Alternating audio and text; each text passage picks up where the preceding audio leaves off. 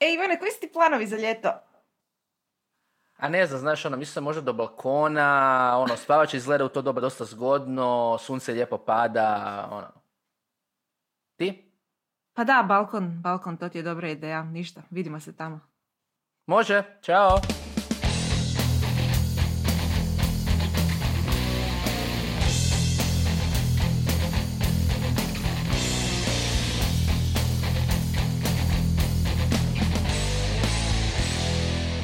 Dobro došli u novu samoizolacijsku epizodu Netokracija podcasta. Ja sam Ivan. Ja sam Ija. Uspavat ću se. A, zato što... a, ja sam u... A, mislim, znate gdje sam. Hashtag ostani doma, hashtag radim doma, hashtag podcastam doma. To nismo digli, to moramo dići. Um, da, s obzirom da ste doma i da ne želite propustiti Netokracija podcast, naravno subscribe ste na YouTube, Apple Podcast, Google Podcast, Spotify i svim drugim platformima koje sad imate kako vremena eksplorati. Znači ja sam u zadnje vrijeme zaista svoje Spotify liste lijepo razradio jer uh, hashtag ostani doma. Ali, da, da. Nećemo... O tome ćemo u idućoj epizodi što smo sve radili dok smo doma. Ali sad da, da, da, jedna od sljedećih epizoda definitivno. Uh, nećemo se, kako se zove, odmarati uh, u Spotify-u, a pitanje je da li ćemo se isto odmarati na moru ili na nekim lokacijama. Nažalost, u ovoj epizodi pričamo o jednoj industriji koja je, to na sreću pričamo o jednoj industriji koja je, nažalost, prilično, prilično pogođena ovom cijelom situacijom oko korone, a to je turistička industrija. S nama će biti zapravo vrlo zanimljivi sugovornici, tri vjerojatno najjača tourism tech foundera u Hrvatskoj.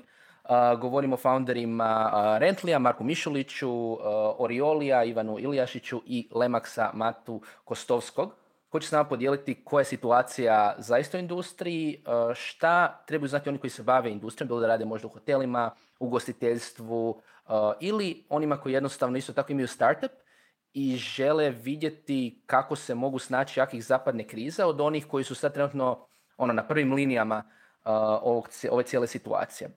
Mislim, situacija je jako zapravo loša. Pričao sam sa jednim founderom koji je pravi hustler, tako da je usred ove Sa, krize moram te prekinuti, sad zvučiš kao naš ministar turizma Kapeli koji je nedavno izjavio da će turizmu pradati prihodi dok je pandemija. Tako i si ti genijalno ocijenio da je situacija loša. Koja ekskluziva, Isuse Bože, znači drago mi je da sam na istoj liniji kao ministar, znači dobro, imam insajte, to je to. Tako, Situacija je loša, da. prihodi će padati, ali idemo vidjeti što, što, što se može učiniti i kakva je situacija. Da. Talk about obvious. Da, pričam s jednim founderom koji je zapravo unutar tog, um, u te cijele situacije zapravo putovao u San Francisco, uh, rezati investicije i slično, neki ljudi vide priliku u svemu. I on ja se nadam da je bio zapravo... u samoizolaciji nakon što se vratio. Ili? Je, bio je u samoizolaciji i sad mu zapravo i završava samoizolacija napokon kroz par dana. Uh, I mislim oprezanje, znaju šta se u upliče, uh, ali govorio zapravo da kako je on putovao, tako su se zatvarali aerodromi iza njega, doslovno, da ono, morao se snalaziti na nekim lokacijama. Wow. I ovaj, i to, nema letova. A ako nema letova, nema gostiju. Ako nema gostiju, onda su, mislim, sad već su hoteli širom Hrvatske zatvoreni, uh, sezona je upitna, ne znam se što će biti. Um, isto tako i, i tehnološke firme koje rade u industriji pate. Znači, ako se bavite, ako ste recimo u digitalnoj agenciji ili ako ste u tehnološkoj firmi koja industriji, ono, brinete se. Uh, recimo, predviđa se da će u 2020. Airbnb izgubiti preko milijardu dolara. Um, a u cijeloj toj situaciji, naravno, ne smijemo zaboraviti bitno, što mislim da ni ministar, ni nitko drugi ne zaboravlja, a to je da najveći, uh, Hrvatska ima najveći udio uh, turizma u BDP u Europi. Znači, jako puno ljudi u Hrvatskoj ovisi o industriji. Da. Da. Um, mi nećemo govoriti direktno o uh, industriji turizma nego tehnološkoj industriji koja prati industriju turizma. Iz tog smo razloga ugostili uh, osnivače tri velike, tri tehnološko turističke tvrtke, Lemax, koji je zapravo već 20 godina prisutan na tržištu uh, i nudi svoj proizvod booking agencijama. Godišnje prati skoro 2 milijuna bookinga, ima preko 120 velikih klijenata. Rentlio je softver za hotele i iznajmljivače za lakše upravljanje njihovim kapacitetnim jedinicama koji je, e, to volim uvijek naglašavati, bez investicije došao do ovog rezultata koji sada ima. E, dakle, preko 8000 smještenih jedinica. Doduše sad ne znamo koliko koliko ih ima ako su neki klijenti već otkazivali uslugu da bi uštedjeli i Orioli koji omogućava tur operatorima digitalizaciju i bukiranje širom svijeta. Tako da bit će vrlo zanimljivi insajti od njih trojice, tako da ćemo ih poslušati. Da, i to je zapravo jako bitno imati na umu. Um, ovi dečki kako imaju iskustva. Znači, Lemax je na tržištu već 20 godina, Rentlio je više od pet, Orioli isto tako. Znači, prošli su dovoljno sezona, vidjeli su jako puno toga uh, i mogu se isto odmaknuti od trenutne situacije koja je apsolutno um, iznimna. Ono što nas zapravo prvo zanima i ono što vjerujem da i vas zanima, to je koje je trenutno stanje na tržištu. Mislim, s jedne strane u medijima se komunicira da je sve otišlo k vragu, jer je, um, znači opet hoteli zatvoreni itd. itd. Uh, ali upravo će nam Mati Ivan zapravo reći kako, šta se događa i, i, gdje to sve ide, uh, pa poslušamo što imaju za reći. Ja sam Mate Kostovski i osnivač sam firme Lemax, koja sa svojih 100 zaposlenih transformira način na koji posluju turističke agencije i turoperatore. Stanje ne izgleda baš najbolje. Turizam je, nažalost, izuzetno pogođen i ovo je prvi put da turizma gotovo da uopće i nema. Za vrijeme bivših epidemija nije bio pogođen čitav svijet, pa se turizam donekle još negdje i dešavao. Avioni danas gotovo da uopće ne lete, a bez toga turizma, a skoro da i nema. Prije koji tjedan sam pogledao podatke o broju rezervacija i prihodima naših klijenata i baš sam se iznenadio. U drugom mjesecu je bio značajan pad, a u trećem mjesecu jedva da su postojali neki prihodi. Kad pogledam današnju situaciju, čini mi se da je vrlo izgledno da tih prihoda neće ni biti u iduće dva mjeseca. Još su dodatno naši korisnici pogođeni time što dosta putnika stornira putovanja i traži povrat novca, što im otežava poslovanje. Pozdrav slušateljima Netokracije, ja sam Ivan Jelijašić, osnivač startupa Orioli. E, za one koji ne znaju, Orioli je aplikacija za organizatore dnevnih tura, izleta, razgledavanja gradova i ona im pomaže vođenje njihovih tura, polazaka, online booking, stvaranje vlasti prodanih mreža putem naše tehnologije. Isto tako im pomaže u povezivanju s globalnim online travel agencijama. Neki od njih već sada vide pad rezervacija značajan, što za ture u ovom mjesecu, što za ljetne mjesece, već su im otkazani neki garantirani termini preko ljeta, a vidimo isto tako kako i manje DMC agencije zatvaraju privremeno ili trajno svoje vrata, jer su im partneri otkazali svoje planirane poslove do kraja rujna i dulje. Pa ova kriza ne pogađa samo te male suppliere i male firme s kojima mi radimo, već vidimo kako se preljeva i neke velike online travel agencije. Ima tu puno off the record informacija koje dobivamo sa svih strana, kako neki veliki igrači poput recimo Get Your Guide će proći neokrznuti jer su nedavno dobili veliku investiciju, ne usprkos tome njihova ponuda ovisi o tim manjim firmama. Jučer recimo izašla neka neslužbena informacija kako će Airbnb Experiences pomoći svojim supplierima tako što im u prvim mjesecima nakon oporavka neće naplaćivati proviziju. Viator s druge strane kaže da će ostaviti isto jer to neće značiti ništa nikome. Odnosno 10 ili 20% od, od nula prihoda je i dalje nula. I veliki igrači kao TripAdvisor, su njihove kćeri firme, ali neki drugi su zateknuti i gore kakve poteze napraviti. Iz nekih izvora čujemo kako ne bi bilo čudno da neka od velikih OTA kompanija bude prodana ili se ugasi. Također, bez obzira na pozitivne priče iz travel tech sektora, vidimo kako neke travel tech kompanije, booking kompanije također otpuštaju, iako govore obrnuto. Primjerice, jedan od naših konkurenata iz Amerike, koji ima cirka 100, tinjak zaposlenika, nedavno otpusti njih 30-40, iako su kroz neke mailove govorili obrnuto i to je utjecalo isto na njihovu kvalitetu. Sad kad smo poslušali preporuke za klijente i dobili u stanje u industriji, e, bilo bi dobro da čujemo što naši sugovornici imaju za reći za preporuke one u samoj industriji, a jedna od glavnih stvari je da i ovo će proći, kao i svaka kriza koja prođe, iako se možda čini da sada nema kraj. Važno je ono što radimo u međuvremenu i koliko digitalizacija može pomoći da e, iz svega ovoga izađemo spremni za tržište. E, Marko Mišulić iz Rentlija, e, domaće softverske tvrtke koja razvija property management i channel management sustav namijenjen hotelima, hostelima, iznajmljivačima i multiproperty menadžerima. Pa u ovo teško vrijeme uistinu vlada velika neizvjesnost i najveća neizvjesnost je zapravo vezana uz činjenicu da nitko od nas ne može pretpostaviti koliko će e, cijela ova kriza trajati. Definitivno e, nastojimo korisnicima preporučiti da se pripremaju i iskoriste ovo razdoblje negativnih trendova na tržištu, ajmo to reći nekakvog neočekivanog zatišja da iskoriste za e, kvalitetnu pripremu za oporavak koji će sasvim sigurno jednog dana i, i doći. Turističke industrije, američkog local experience je još uvijek ostao u 90-ima, 80-ima što se tiče tehnološkog razvoja, jer hospitality, dakle hoteli, aviokompanije, veće agencije koje posluju kvalitetnije u cloud ili online, nekako se možda mogu i prilagoditi, iako njih isto ovo strašno pogađa. No mali igrači u našem segmentu i organizacije koje brinu za pruženje lokalnog iskustva tu kasne još više. To nije bit što oni ne koriste tehnologiju, već je problem što im tehnologija omogućava da bolje razvije svoje poslovanje, da ne ovise o jednom igraču.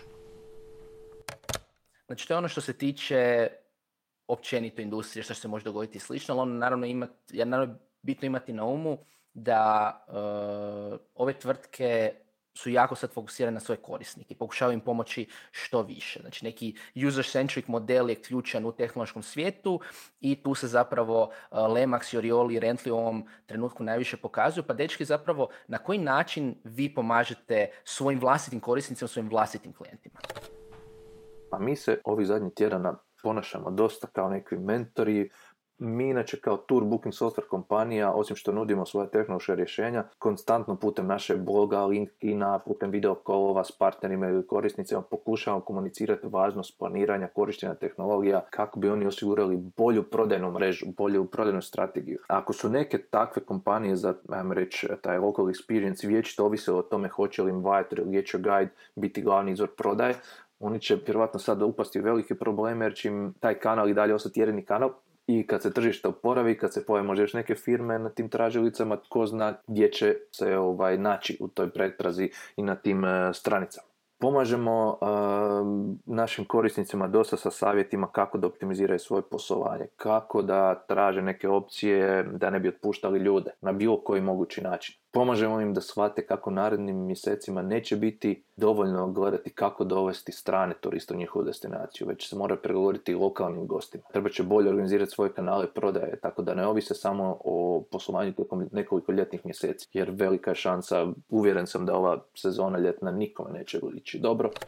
Mi im najviše nastojimo pomoći e, koliko je to u našoj moći obzirom i na veličinu firme i, i na starost firme i ostale stvari, ali nastojimo im pomoći tako da smo se potpuno fokusirali na isporuku sadržaja koji je potencijalno koristan našim korisnicima u pripremi e, za taj oporavak. Nastojimo ostati maksimalno fokusirani na proizvod i na planirane nadogradnje koje smo, koje smo imali u planu E, za ovu godinu. Postoje dva različita aspekta. Jedan je kratkoročan, e, pokušavamo ih smiriti, prenijeti neka pozitivna iskustva koje imaju drugi korisnici s kojima pričamo, pokušavamo im objasniti što mogu napraviti u ovom trenutku da poprave svoj trenutni cash flow. Nastojimo onima koji su najteže poguđeni izaći u susret i odgoditi plaćanje naše usluge. Evo, to je ono što mi možemo u ovom trenutku napraviti za njih. Dugoročno planiram uskoro započeti revolucionaran projekt A New Hope, gdje ćemo predstaviti korisnicima što trebaju raditi u ovom trenutku kako bi iz ove situacije izašli još puno jači snažniji i bili spremni za tržište kad ova situacija prođe. Svemu jednom dođe kraj, e, pa će tako doći u ovoj situaciji i svi smo da je mnogima teško u ovom trenutku biti fokusiran na dugoročno, ali to je izuzetno bitno. I ovo je prilika za turističke tvrtke i treba iskoristiti. Ok, sad smo čuli sve okolo i kako je stanje u industriji i kako je stanje sa klijentima i, i, i tako dalje, ali što je sa samim ovim tvrtkama koje se bave tehnologijom u turističkoj industriji, kad je ovo, recimo, Marko je dobro rekao da je ovo vrijeme kad su oni trebali planirati rast, a ne potpuni pad prihoda. Pa poslušajmo i to. Nas je definitivno neočekivano zapravo pogodilo to zatišje. U ovo doba godine, inače u normalnoj poslovnoj godini imamo najveći broj novih aktivacija korisnika i rasta korisničke baze. Sad na tom planu naravno ne događa se ništa, tako da smo na neki način i dobili određenu dozu mira da se e, fokusiramo na razvoj proizvoda. Formirali smo jedan e, interni mali data analytics tim koji se bavi e, analizom velike količine podataka koje mi imamo u našoj bazi kako bismo pokušali predvidjeti promjenu trenda na tržištu rezervacija, na globalnom tržištu, znači tako da evo nastojimo, nastojimo maksimalno koliko je to u našoj mogućnosti pa ja bih rekao da je najdirektniji prikaz preljevanja problema e, naših korisnika na nas manifestiran e, kroz e, to da određeni broj korisnika uslijed troškovne optimizacije na svojoj strani u ovom trenutku otkazuje, otkazuje pretplatu na software što mi je apsolutno logično i razumljivo posebice kod manjih korisnika jeli, koji još uvijek mogu određeni broj radnji posebno u, u ovakvom periodu odrađivati e, ručno tako da bi rekao da je to najzapravo plastičnija jeli, manifestacija preljevanja muka korisnika na, na, na, na nas same. Pa rekao bih kako sve ovo što se događa oko nas, nas kao kompaniju, nije previše pogodilo za sada. Jer smo prošle godine odlučili promijeniti poslovnu strategiju tako da nemamo sva jaja u istoj košari, odnosno e, ne sve u istom sales procesu. Naravno, gledali smo kako minimizirati svoje troškove i mislim da smo za sad u tome uspjeli, no ono što mi je bilo osobno ključno osigurati svim postojećim zaposlenicima sigurna primanja, jer bez tih ljudi nema ni ovoga što radimo. I to mi je bio prva misao kad je sve, prije nego što je sve ovo se počelo razvijati na ovakav način i kako im to iskomunicirati. Pa mi smo naviknuli raditi remote, no ne cijelo vrijeme. Dakle, tu je jedan izazov kako nešto kvalitetno iskomunicirati. E, ne želimo biti bahati, ali mislim da ćemo kroz ovu krizu proći bez nekih velikih problema. Trebamo biti samouvjereni, no isto vrijeme skromni. Jer nije lako ljudima slušati okolo kako pršte otkazi i kako se neki ljudi nadaju minimalcu. Um, stoga je taj izazov dobre komunikacije s moje strane poprilično izazovan, ali opet vidim, da, vidim da se za sad dobro nosimo s time. Mi smo financijski jako stabilni i rekao bih da smo dosta dobro pripremljeni za ovu situaciju, a to dugujemo na tome što smo, bez obzira na dosadašnju ekspanziju i veliko zapošljavanje ljudi, uvijek smo bili dosljedni u praćenju jednog ključnog podatka koji se zove zero cash date. To je datum koji vam kaže kada ćete ostati bez keša ako vam nitko ništa ne plati u budućnosti. I taj podatak pratimo na tjednoj razini i pazimo da je uvijek iznad određenog nivoa. Velikom broju ljudi je bilo teško shvatiti čemu praćenje tog podatka, jer nije logično da postoje situacije u kojima vam baš ono, niti jedan kupac neće nešto platiti. Ali evo, ovo je upravo ta sad situacija, ona se upravo sad dešava. I mi smatramo da u iduće do tri mjeseca, obzirom na stanje u kojem se nalaze naši korisnici, e, nažalost nećemo imati uplate kupaca ili ćemo imati vrlo malo tih uplata, ali mi smo na to u potpunosti spremni da ne bi samo ostali na turizmu, ono što je dobro u ovoj situaciji opet je vidjeti kako ono što se sad događa može pomoći i, i drugim industrijama i možda drugim founderima ako imate vlastitu tvrtku ili radite u tvrtki koja je isto u tehnološkom sektoru, digitalnom sektoru, šta možete naučiti iz ovih nekih prvih iskustava uh, dečki u njihovim firmama. Mislim, ostalom, ono, svi sad radimo doma, svi smo se digitalizirali ako već uh, nismo i oni su, ono što sam rekao i na početku, na prvim linijama tih nekih promjena, pa da vidimo što možemo od njihovih sajta primijeniti možda i u našim tvrtkama. Ivane, šta ti kažeš? Isto tako mojim kolegama sigurno je izazov raditi samim od kuće, nisu više tu, ne možemo ujutro porazgovarati uživo. Neke stvari se lakše dogovore kada možeš provjeriti u susjedni ured, dok sada moraš izvati i prekidati nekog. Ipak pokušavamo držati neki model. Slack nam je recimo spas, razmijenjamo ideje kako provesti vrijeme u izolaciji, planiramo čak virtualne pauze za kavu. Moram stvarno pohvaliti kolege koji stvarno se trude, vide da ovo nije smak svijeta, osobno vidim da grizu i više nego i inače na to sam stvarno osobno jako ponosan. Pa moj osobno najveći izazov je taj da mi je apsolutna želja i, i fokus na tome da zadržimo e, tim na okupu, koliko god će to biti izazovno obzirom na, na, na razvoj situacije. tim koji smo dosta pojačali u zadnjih par mjeseci. Rentlio nije aplikacija, Rentlio tim ljudi koji radi na, na aplikaciji i tim koji smo jako dugo stvarali i moj primarni cilj je da pokušam e, zadržati taj tim na okupu. Isto tako mislim da je apsolutno bitno da ja kao netko ko vodi ovaj tim moram unositi mir jer apsolutno se među ljudima općenito u ovakvim situacijama javlja i određena doza panike i straha i neizvjesnosti što je apsolutno normalno. Mislim da je moj zadatak da sve to nastojim kontrolirati i stavljati u neke prihvatljive okvire koliko god je to moguće. Smatram da ne treba paničariti, kriza je velika, ostavit će duboke tragove i na gospodarstva diljem svijeta, ali proći će i ova kriza. Ono što se svi moramo fokusirati je da naučimo puno iz ove krize i da kad stvari se vrate u normalu, a vratit će se, da dočekamo taj povratak bolji nego što smo u, u krizu ušli. Teško mi je davati nekakve generalne savjete jer uistinu pozicija svake pojedine tvrtke uvelike e, uvjetovana situacijom, načinom kako se tvrtka financirala do sad, kako je financirala svoj rast, e, kako je njena tržišna pozicija, koliko je njena financijska snaga da prebrodi ovu krizu jedini savjet koji zapravo imam i kojeg se držim cijelo, cijelo vrijeme, a ne odnosi se samo na, na tehnološke e, tvrtke, već općenito na, na sve koji se nalaze u ovoj situaciji, je to da se fokusira na stvari koje jesu pod njihovom kontrolom, koje se mogu vlastitim akcijama e, mijenjati.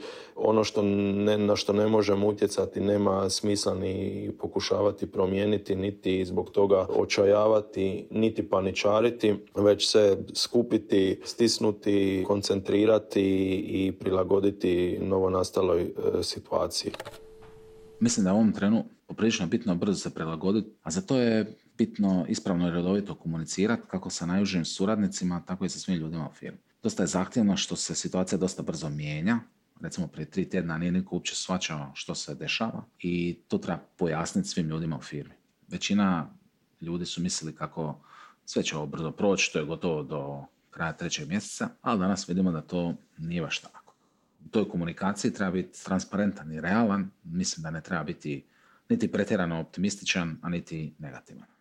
Znači, bitno je da s jedne strane ljudi postanu svjesni što se dešava, jer bez toga ne možete usmjeriti tvrtku u pravom smjeru, a s druge strane, opet nije dobro ni da se ljudi prepadnu, jer onda se ta promjena smjera neće moći izvršiti. Znači, mislim da svi trebaju poslati svjesni da se nešto dešava, da se to dešava sad i to nama, a ne više nekom drugom, ali da postoji opet način da izađemo iz ove situacije. Odnosno, ne cvatu ruže, ali opet nije sad ni treći svjetski rat. Ja mislim da je timovima najteže što se u ovom trenu jako teško fokusirati na posao. Oko nas dosta ljudi ostaje bez posla. Uslijed potresa su neki ostali bez mjesta u kojem žive. Zatvoreni smo, izolirani u svojim kućama. Mediji nas bombardiraju negativnim informacijama. Situacija je vrlo neizvjesna. Po meni bitno je baratat činjenicama, savladat emocije i mislim da fokus na posao može u ovom pomoći. Čini mi se da je to jedan od boljih načina za proći kroz ovu situaciju. I stoga smatram da je upravo izuzetno bitno redovito i transparentno komunicirati sa svim zaposlenima u firmi, jer mislim da to može puno pomoći. Jedna od najtežih stvari u ovom trenutku je kako pročitati situaciju, odnosno koliko dugo će trajati ova čitava zbrka, prema tome posložiti različite taktike. Znači, ovisno o tome kako se pročita situacija, treba se odlučiti da li će politika biti ofenzivna ili defenzivna. Mislim da je to najteže od svega. Svi čitamo kako kriza stvara prilike i dosta u firmi su nastale upravo u krizi, Uber, Slack, sve to super, slažem se s tim i ajmo sad svi iskoristiti te prilike, ali niko pritom ne pita što su sve prošli ti ljudi koji su stvarali te prilike i što su pritom trebali riskirati. To inače nigdje ne piše. Ja sam dosta uložio u stvaranje ove firme, svjestan sam da postoji prilika, a s druge strane iduće tri mjeseca vidim sam neće letiti avioni, neće biti putovanja, nema, nema nikakvog turizma. I sad imam dvije opcije. Mogu ići ili u hibernaciju i probuditi se za 12 mjeseci kad sve ovo prođe, ili mogu riskirati, biti ofenzivan i ići u realizaciju prilike. To je za mene izuzetno teška odluka i treba biti psihički jako stabilan i jak, hrabar za donijeti tu odluku, a pogotovo ovu ofenzivu. Dakle, ako ste mislili da ste vi pod stresom ili da ste, bilo da ste zaposleni ili da ste osnivač, zamislite kako je on ima u e, industrijama koje su pogođene prve, poput evo upravo industrije turizma, gdje radnici nisu sigurni hoće li dočekati sutra i onda u takvom vremenu morate voditi firmu ili raditi ne znajući što će se dogoditi. Mislim, svaka čast dečkima na optimizmu i održavanju optimizma među svojim timom, jer vjerujem da im nije lako. Nije nikome, a pogotovo nekome koji je tako direktno pogođen svime. Da, i mislim zapravo njihovi sajti zaista nam govore što možemo raditi s vlastitim timom i svaka čast njihovim timovima koji su ono, ostali s njima ljudima koji to mogu, jer u ovom trenutku ono, zajedno ste u rovima i morate se boriti. To je jedno što će pomoći ovim firmama da izvuku najbolje iz ove situacije. Um, e sad, ovo nije kratkoročna situacija, osim što je pitanje kad će se oporaviti i sezona i turizam i tako dalje, ovo će sigurno imati utjecaj i na softwarsku industriju, konkretno software as a service industriju. Um, baš sam čitao jedan članak vezan za to da će sve ove promjene utjecati na SaaS model, softverski model koji ću staviti u uh, opis uh, podcasta, u članku autor zapravo govori o tome kako uh, zato što korisnici žele uštediti, žele možda uh, otkazati svoje pretplate, smanjiti cijene, da će to jednostavno primjerice utjecati da neće više biti godišnjih pretplata na softver. Biće kratkoročnije, može biti niže cijene, možda će se druge stvari promijeniti i to je nešto će opet utjecati na tvrtke koje se ne bave turističkim softverom. To će se prebaciti na tvrtke koje možda imaju računovodstveni softver, možda imaju dizajnerski, nije bitno. Da. Tako da, ajmo vidjeti što mislimo, to je što uh, Marko i Mate misle o tome kako će to utjecati zapravo na sa software općenito. Sigurno će ovo ostaviti uh, traga i na uh, tome kako je i na, i na samim načinu ugovaranja e, softvera i naplate softvera. E, ono što ja vidim iz naše perspektive je da kao software za servis kompanija definitivno smo u ovoj situaciji kad naše korisnike ne vežemo ugovorima i kad im ne e, ograničavamo tu neku slobodu aktivacije ili deaktivacije pretplate e, vidim da je to jedna od naših prednosti u ovom trenutku i da daje, daje slobodu korisnicima na izbor kad će software koristiti, kad neće, ali ponavljam, apsolutno se slažem s time da će ovo promijeniti i softversku industriju jer ovakve krize rade takve stvari. Kad pogledaš iz današnje situacije i perspektive, zapravo ne postoji nešto što se zove recurring revenue. Teško mi sa sigurnošću tvrditi kako će ovo sve skupa utjecat na promjenu software as servisa i ne mislim danas da će ovo trajno promijeniti software as service, ali mislim da će imati velik utjecaj u idućih 6 do 12 mjeseci i to na način da će se nuditi puno veći popusti, bit će puno teže ugovoriti godišnje, višegodišnje licence, ali mislim da će se, kad se situacija malo popravi, sve ovo vratiti na staro. Ja bih svima preporučio da se okrenu postojećim korisnicima, da redovno komuniciraju s postojećim kupcima, da vide kako im mogu pomoći i da pokušaju pomoći kako god mogu. Također bi preporučio svima da redovno komuniciraju sa zaposlenima i da budu oko toga transparentni i realni, jer zaposlenici sad trebaju lidere i smatram da sad trebaju biti vođeni. Preporučio bih svima da budu odlučni u ovom trenutku i da donose odluke, čak i ako te odluke nisu popularne. Jer, evo, moje mišljenje je da sve ovo jednom proći i mislim da se svi trebamo pripremiti za taj trenutak da ga možemo što bolje dočekati. Jedan od najboljih savjeta uh, koje sam čula od Dečkiju je da se treba fokusirati na ono na što možemo utjecati, uh, dakle one faktore koji su unutar uh, našeg samog tima, naše same firme i naših mogućnosti i ovlasti. Teško je u ovakvim situacijama ne uprti oči u državu, u sve one agencije, institucije i sve ostalo što je povezano uz turizam, jer ako je turizam jedna od ključnih grana Hrvatske, kako je moguće da su reakcije nadležnih tijela tako loše? Mislim, moram se opet vratiti na izjavu ministra Kapelija kojeg je neko na Twitteru naravno procijenio da jednostavno sad u ovom trenutku samo čitaju statistike. Kao, hej, dok god traje pandemija, neće biti ono, turizma, ma daj, ono, opet hvala Captain Obvious. Da čujemo od naših sugovornika kako su oni zadovoljni ili nezadovoljni reakcijama i ministarstva i turističkih zajednica. Pa da vidimo ima li tu kako kruha. Mi dosta pričamo s našim korisnicima, s većinom se čujemo jednom tjedno, te prikupljamo informacije o tome što se dešava na svakom tržištu. Na nekim tržištima države već dosta pomažu, a na nekima još uvijek ne, a na nekima nažalost ni neće. Evo, moje je iskreno nadanje da će države shvatiti važnost i da će pomoći gospodarstvu, pogotovo u ovom teškom trenutku, te da će pomoći našim korisnicima da prođu kroz ovu situaciju. Pa ja ne bih dao neke paušalne odgovore, jer dosta toga što bi HTZ i Ministarstvo turizma trebali raditi je isto što i Ministarstvo financija gospodarstva trebaju raditi ili pokušavaju raditi. Ono što bih volio spomenuti činjenica kako nam neke turističke zajednice u Hrvatskoj posljednjih tjedan, dva javljaju, um, kad pitamo, ok, što bi mogli početi raditi, nešto što smo već diskutirali, oni nam javljaju da čekaju, žele vidjeti što će se dogoditi s cijelom situacijom. Mislim da je ključno, mi ne smijemo čekati naši partneri, recimo iz Južnoafričke republike, Nizozemske, Dominikanske republike, još neki destinacija su nam već najavili, a mi ćemo u tome pomagati da njihovi lokalni tour supplieri, ali turistički sektor planira raditi popriličan pritisak na njihove nacionalne ili manje lokalne turističke zajednice, da počnu više ulagati u digitalnu infrastrukturu kako bi se pomoću digitalnih e, kanala lakše promovirala destinacija, prodavala lokalna ponuda, da li kroz lokalne i globalne kanale. Neki spominju moguću klasterizaciju experience firmi kako bi lakše nastupali na tržištu i tako osigurali veću moguću maržu, kako bi produljili sezonu i kako bi tražili druge, reći, tržišne segmente ili, ili druge skupine kupaca. Pozdravljam činjenicu kako u ovom trenutku u procesu uh, evaluacije nekoliko projekata digitalnog turizma od strane HTZ-a i pozvao bih da se ti projekti guraju naprijed. Neka samo po meni puste da ljudi iz biznisa i ljudi iskustvom uh,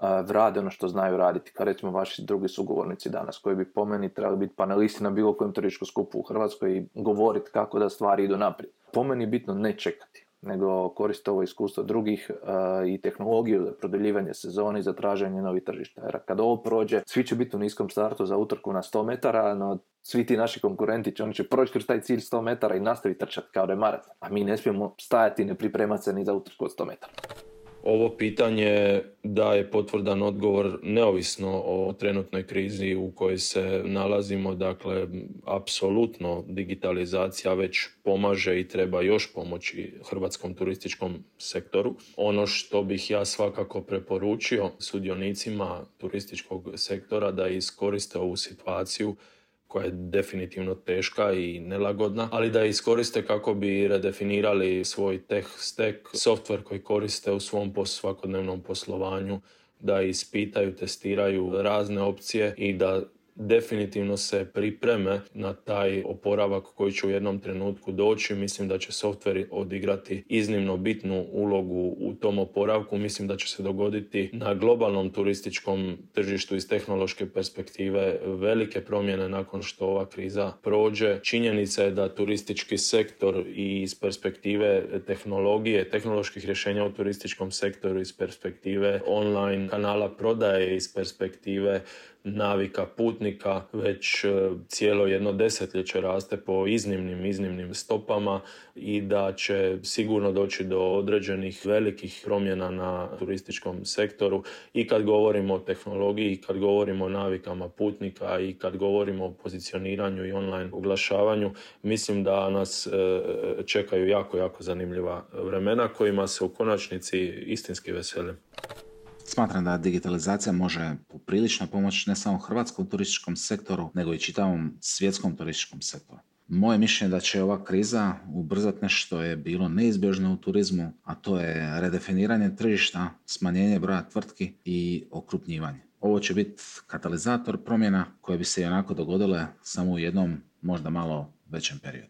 Većina turističkih tvrtki, recimo u segmentu turističkih agencija i turoperatora, čak i na svjetskom tržištu je potpuno tehnološki nespremna i oni koji se ne digitaliziraju, čak i ako prežive ovo, nema šanse, neće moći opstati na tržištu. U meni ovo možemo gledati kod da je neko kliknuo reset button. Mnogo ljudi će nažalost ostati bez posla, ali tehnologija može pomoći turističkim tvrtkama da taj isti posao obavljaju puno efikasnije. Stoga ja za našu firmu, a i za sve druge firme koje imaju rješenje za digitalizaciju turizma vidim izuzetnu priliku i smatram treba biti hrabar i tu priliku iskoristiti. Znači, mi ako sam dobro razumio uh, Ivana konkretno, druge zemlje kojima je turizam ključan, sada već planiraju šta će napraviti da bi ublažile posljedice ovoga. Proaktivno kontaktiraju čak i platforme iz drugih zemalja da bi se aktivirale, a kod nas je zaključak e-turizmu nije dobro. Kao što rekoh, institucije su tu da čitaju statistike i komentiraju ono što se događa. Nadam se da će do e, izlaska ove epizode nešto se promijeniti po tom pitanju, ali u trenutku dok snimamo nije bilo nekih konkretnih e, promjena vezano uz to, zato komentiramo na način na koji komentiram. Meni se zapravo svidjelo ovo što je Mate rekao, da je većina tvrtki nespremna za digitalizaciju ili se još nije upustila u to i mnogima je ovo bio katalizator da unesu neke prijeko potrebne promjene. To smo vidjeli ne samo u tvrtkama nego i u javnom sektoru. Odjednom se sve može online, odjednom nije više faliti jedan papir, nego evo pošalji dodatan mail. A, I da će ovo sve biti jedan veliki reset button za cijelu industriju. Pa nadam se da ćemo nakon ovog reseta izaći bolji, svježiji, agilniji, digitaliziraniji. Problem je što će dio industrije stradati putem, ali oni koji se uspiju snaći bi mogli stvarno profitirati čak na kraju. Jer i ovo će jednom završiti. To ne smijemo zaboraviti. Da, this to treba pričekati spremno. Da. Trebamo biti spremni, industrija treba biti spremna, tehnološke firme trebaju biti spremne. I nadamo se da zahvaljujući ovim savjetima od Marka, iskustvima zapravo od Ivana, Marka i, Mate ćete i vi biti spremni za sljedeću fazu ove cijele situacije. Bilo kakva pitanja, upite slobodno postavite u komentarima i putem društvenih mreža kao i uvijek. Subscribeajte se da ne propustite buduće epizode u kojima će se, ćemo se baviti pa ovim bitnim temama za sve. Um, naći nas na Apple, Google Podcast, YouTube, newsletteru i svugdje. A do I kako se sunčamo na balkonu. Da, da, da, da, da, doslovno. Budimo pozitivni, ostanimo doma. Sretno vama, sretno vašim timovima, kolegama, familijama i sve ostalo i čujemo se. Ćao. Ćao.